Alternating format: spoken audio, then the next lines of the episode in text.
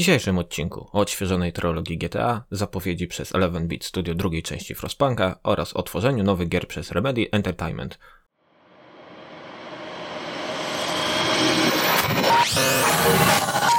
Cześć, dzień dobry, dobry wieczór. Zależy, której porze mnie słuchacie. Z tej strony Damian, a to jest Brzydki Podcast. Witam w pierwszym odcinku serii W moim odczuciu, w której przedstawiam w większym stopniu krótkie informacje z świata technologii i świata gier, ale także pojawiają się czasem tematy z różnych dziedzin. Zazwyczaj będą to tematy, które mnie interesują w danym momencie, więc reprezentuję nurt.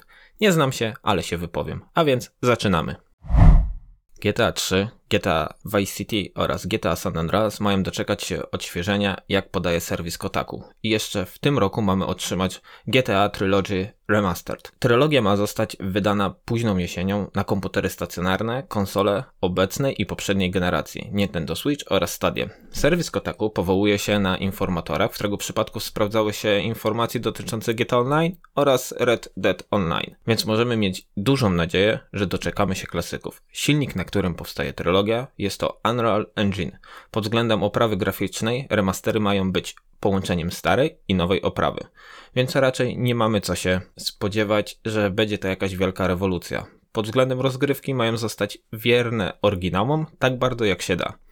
Z jednej strony jest to dobry zabieg, żeby remastery były jak najbardziej wierne swoim oryginałom, tylko czy takie GTA 3 jednak nie wymagałoby stworzenia nowej rozgrywki? Jednak GTA 3 ma już 20 lat i sądzę, że pod tym względem jednak już się zestarzało. Mimo wszystko czekam z zaciekawieniem na tą trylogię, szczególnie na Vice City oraz San Andreas, ponieważ w obu odsłonach spędziłem dużo godzin. W Vice City lubiłem miasto, a także miałem dobrą zabawę modując tą część i wgrywając prawdziwe marki samochodów.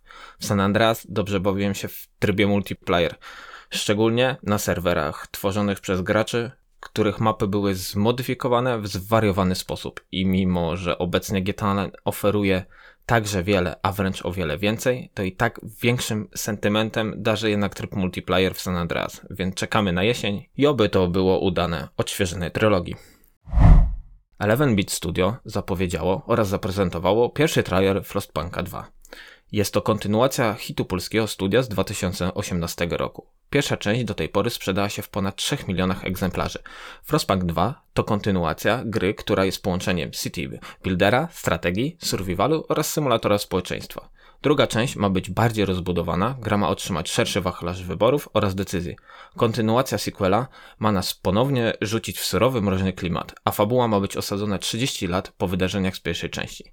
Sam w pierwszą część nie grałem, mimo że widnieje już od dłuższego czasu na liście życzeń w Steamie, ale, ale gram już e, naprawdę mało. Nawet nie mogę nazwać się niedzielnym graczem niestety. Mam nadzieję, że uda mi się wrócić do grania chociaż tak zwanego niedzielnego i jeszcze przed premierą Frostpunka 2 uda mi się ograć pierwszą część. Obecnie data premiery drugiej części jest nieznana, więc możemy się jej spodziewać raczej w przyszłym roku zapewne. Trzymam mocno kciuki, żeby Frostpunk 2 osiągnął duży sukces, minimum jak pierwsza część, bo jednak to polskie studio chciałoby się, żeby jak najwięcej gier wychodziło z Polski. Remedy Entertainment, którzy mają na swoim koncie takie gry jak Max Payne, Alan Wake oraz swój ostatni hit jakim był Control, pracują nad kolejnymi grami.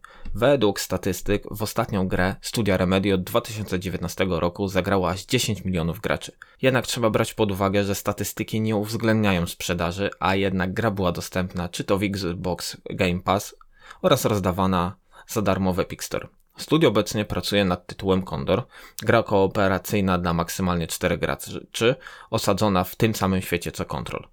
Mała część studia pracuje nad kampanią fabularną do Crossfire HD oraz Crossfire X. Inna z produkcji pod tytułem Vanguard znajduje się na etapie zamkniętych testów. Studio do tego jeszcze rozwija dwa tytuły dla Epic Store Games. Jeden z tytułów ma być wysokobudżetowy, a drugi mniejszy.